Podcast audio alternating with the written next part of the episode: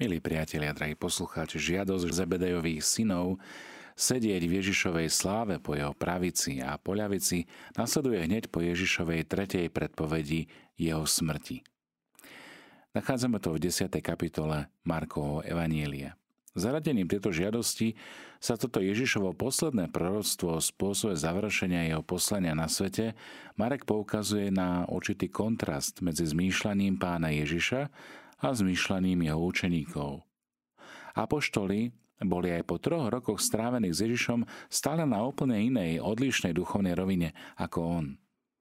Táto situácia je podobná tej, keď apoštoli na Ježišovu druhú predpoveď jeho utrpenia reagujú hádkou o tom, ktorý z nich je väčší. Požiadavka, ktorú počujeme dnes v evanjeliu, požiadavka Jakuba a Jána, sa javí ako neuveriteľne drzá. Hoci by sme mohli povedať, že bola aj ambiciózna, lebo chcú najvyššie pozície v jeho mesiášskom kráľovstve. Osoba, ktorá sedela po vládárovej pravici, mala po vládárovi najvyššiu pozíciu a osoba sediaca po jeho ľavici druhú najvyššiu. Čiže títo bratia, Jakub a Ján, teda očividne verili, že Ježiš je naozaj Boží syn, že je Mesiáš a mysleli si, že sa chystal založiť svoje kráľovstvo na zemi veľmi skoro, pravdepodobne už keď prídu do svätého mesta Jeruzalema. Evanjelista Matúš píše, že túto požiadavku vzniesla namiesto svojich synov ich matka Salome. Nachádzame to v dvadsiatej kapitole Matúšovho evanjelia.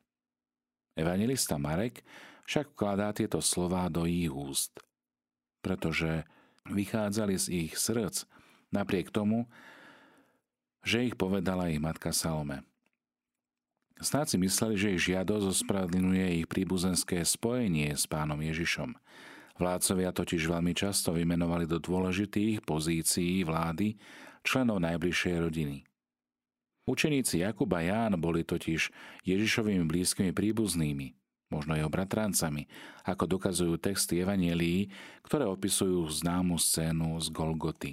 Ak si jednotlivé informácie, ktoré prinášajú, pospájame dohromady, tak môžeme vidieť tieto súvislosti. Evanjelista Matúš píše: Boli tam a zobďalec sa pozerali mnohé ženy, ktoré sprevádzali Ježiša z Galilei a posluhovali mu.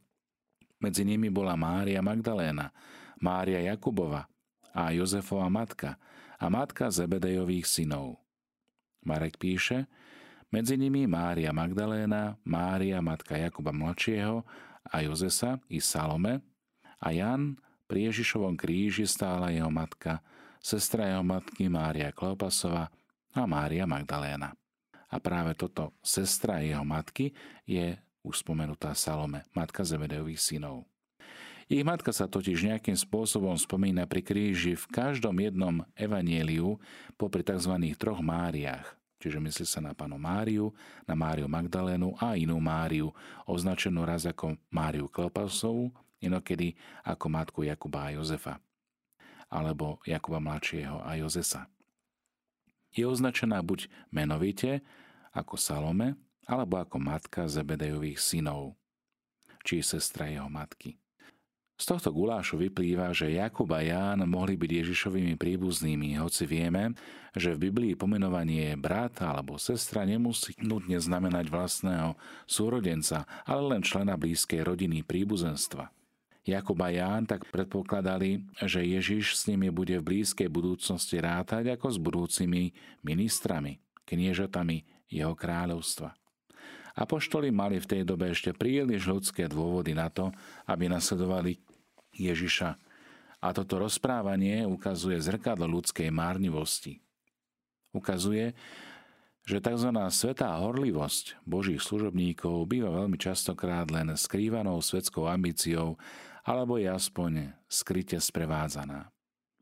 Dejiny cirkvi ukazujú, že tí, ktorí nie sú spokojní s Ježišovým priateľstvom samotným, ale hľadajú veci odlišné od jeho prislúbení, samozrejme ide o veci tohto sveta, najmä o ľudskú slávu a prestíž, postupne prestávajú kráčať po Božej ceste. Tí, ktorí chcú mať naozaj podiel na Ježišovom kráľovstve, musia mať podiel aj na jeho utrpení v tomto veku. Teda musia piť z jeho kalicha, musia byť pokrstení jeho krstom. Obe vyjadrenia sú symbolické a znamenajú podiel na Ježišovom utrpení. Pohár, ktorý spomína Pán Ježiš, je v Starom zákone často symbolom utrpenia a bolesti. Podobne krst ponorením pod vodu symbolizuje ponorenie do bolesti a utrpenia. Svätý Jakub a Ján sebaisto potvrdili, že vydržia všetky súženia a utrpenie, ktoré bude znášať aj Ježiš, hoci vtedy ešte nechápali, čo Ježiš predpovedal o svojom umúčení.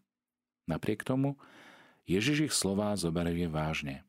Nevysmieva sa z nich, lebo vedel, že napríklad Jakub bude prvým apoštolom, ktorý zakúsi mučeníctvo pre Ježiša, a Ján, hoci nezomrel mučeníckou smrťou, ale kalich utrpenia a súženia pri vydávaní svedectva o Kristovi vypil takisto až do dna. A tak napriek tomu, že túžby ich srdc v tej dobe boli nerozumné a môžem povedať aj nehodné Kristovho učeníka, Ježiš tieto ich túžby časom očistí, premení a posvetí. A ich túžba byť naveky po Kristovej pravici a po ľavici sa nakoniec naplnila. Žiarivá reakcia apoštolov na žiadosť Zebedejových synov ukazuje, že ostatní učeníci neboli lepší od týchto dvoch a že ich nasledovanie Ježiša bolo takisto motivované ešte príliš ľudskými a pozemskými, vlastne sebeckými túžbami.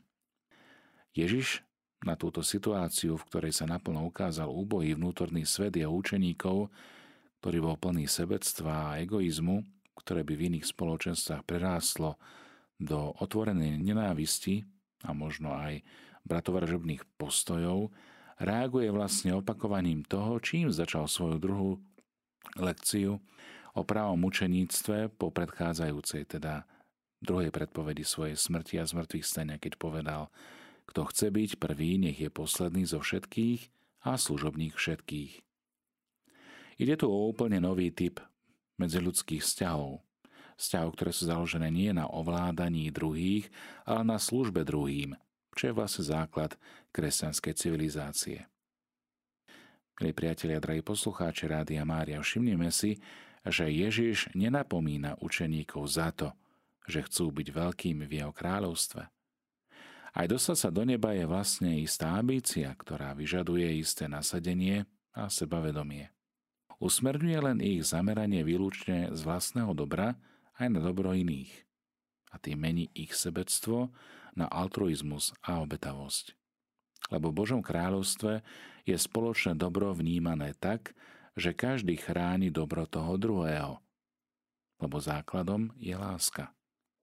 Tam, kde si každý chráni len svoje vlastné záujmy, dobro, nastal vnútorný rozpor, boj, ako to vidíme v tomto svete. Pán Ježiš ako príklad týchto nových medziľudských vzťahov, ktoré tvoria určitý základ civilizácie lásky, ukazuje seba samého. On, hoci by vďaka svojej moci a postaveniu mohol vládnuť nad inými, rozhodol sa radšej slúžiť. A túto formu, tento vzor ponúka aj svojim učeníkom. Ježiš tým nepriamo poukazuje aj na rozdiel medzi pravým Bohom a falošnými bôžikmi. Falošní bohovia chcú ľudí ovládať a urobiť si z nich svojich otrokov. Pravý živý Boh ponúka ľuďom priateľstvo. Vo svojom synovi im prichádza slúžiť.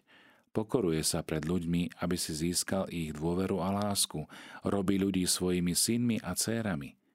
Chce byť ich otcom, nie pánom, ktorý vládne. Jeho služba ľuďom sa najvýraznejšie prejavuje v tom, že dáva svoj život ako výkupné za nás, aby nás dostal z otroctva hriechu, do ktorého sme sa dostali svojou nerozumnosťou. Ak sa pozrieme na posledný verš dnešného evanielia, môžeme chápať aj ako motto Markovho evanielia, ako určitý kľúč k jeho pochopeniu, aby sme ho správnym spôsobom čítali a vnímali. Marek totiž vo svojom evanjeliu predstavuje Ježiša najmä ako trpiaceho Božieho služobníka.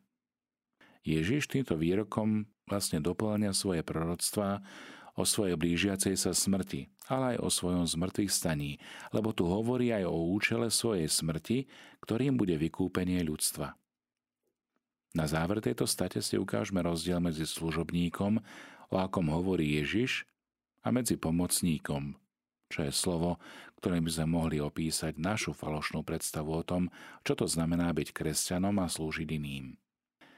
Zatiaľ, čo pomocník podľa našich ľudských predstáv pomáha iným len, keď mu to vyhovuje, služobník, akého nám predstavuje Ježiš a akým by sme mali byť my všetci, lebo sme v pozícii pánových učeníkov, slúži iným, aj keď je to pre neho nevýhodné. Zatiaľ, čo pomocník pomáha ľuďom, ktorých má rád, alebo sú mu aspoň nejako sympatickí, služobník slúži všetkým bez rozdielu, bez ohľadu na svoje pocity, sympatie alebo antipatie. Pomocník pomáha len takým spôsobom, ktorý považuje zo svojej strany za dôstojný a primeraný pre seba. Pomáha len vtedy, keď má pocit, že je nejako ostatnými ohodnotený. Ale služobník pomáha akýmkoľvek spôsobom, aj keby jeho postavenie a práca boli podradné či nedôstojné, lebo chce pomáhať bez ohľadu na vďačnosť alebo osobnú satisfakciu za poskytnutú službu. Vidíme, milí priatelia, že vo výpočte týchto rozdielov medzi pomocníkom a služobníkom, medzi našou ľudskou a Ježišovou božskou predstavou toho, čo to znamená byť dobrým a pomáhať ľuďom, by sme mohli pokračovať do nekonečna. Ale ide to hlavne o to, aby sme sa pri svojej službe či pomoci blížnemu pozerali hlavne na vzor Pána Ježiša a od neho sa učili pravej službe Bohu i blížnemu. Lebo ani Syn človeka neprišiel dať sa obsluhovať, ale slúžiť a položiť svoj život ako výkupné za mnohých. Milí priatelia, Pán Ježiš je dokonalým Božím obrazom, zjavením Boha a jeho blízkosti. Boh nám slúži všetkému a vo všetkom. Boh sám chce slúžiť všetkému. On sám je univerzálny služobník, ktorého nenájdeme na nejakom vyvýšenom tróne, kde si ďaleko v oblakoch, ale nachádzame ho v službe lásky. Nachádzame ho, ako sa skláňa k nohám trpiacich. Nachádzame ho prítomného pri lôžku chorých. Nachádzame ho v objatí toho, ktorý ľutuje svoju biedu.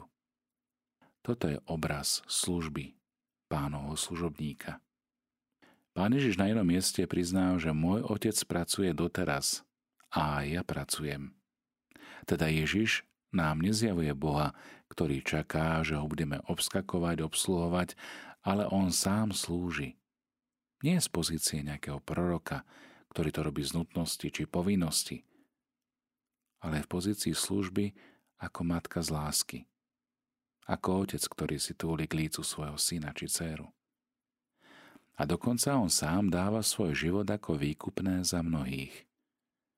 Toto je náš úžasný a absolútny Pán, vladár, ktorý pozýva všetkých, aby zmýšľali a konali podobne a potom nebude dôvod k závisti či žiarlivosti, lebo najvýznamnejšie miesto je pri nohách ostatných. Sedieť po tvojej pravici a po tvojej lavici. Takto to zadefinovala žiadosť matky Zebedejových synov, ale v podstate to bola žiadosť Jakuba a Jána, ktorú nosili vo svojom srdci. Pochopili až oveľa neskôr, čo to znamená byť tak blízko Ježiša. Znamená to byť blízko kríža. Znamená to byť blízkosti utrpenia a bolesti, milosrdenstva, ktorá sa prejavuje v službe lásky, v pozícii Pánovho služobníka, Pánovho pomazaného. Milí priatelia, v našom živote si Boh cení to, od čoho my častokrát utekáme. Všíma si to, čo my prehliadame. Boha nezaujíma a nezrušuje, koľko sme si užili a kde sme boli na dovolenke. A nie preto nás stvoril, aby nás počúval, čím všetkým žijeme, čo všetko nás trápi. Toto je úplne falošná predstava o Bohu. Boh chce byť prítomný v našich životoch, vo chvíľach, kedy je nám aj smutno, vo chvíľach, kedy prežívame radosť. Chce byť prítomný a chce byť súčasťou nášho života. Aj vtedy, kedy sa zapierame a obetujeme, kedy prinášame kríže. Ale aj vtedy, kedy radosťou poskakujeme, tancujeme, tešíme sa a plačeme od radosti. K skutočnej blaženosti, ktorá je z Boha a ktorou je Boh sám, neexistuje iná cesta ako obeta. Skúsme ho, milí priatelia, nachádzať práve v týchto rozmeroch. Nie v tých, ktoré si my sami predstavujeme, ale v tých, kde on je skryto a predsa zjavne prítomný.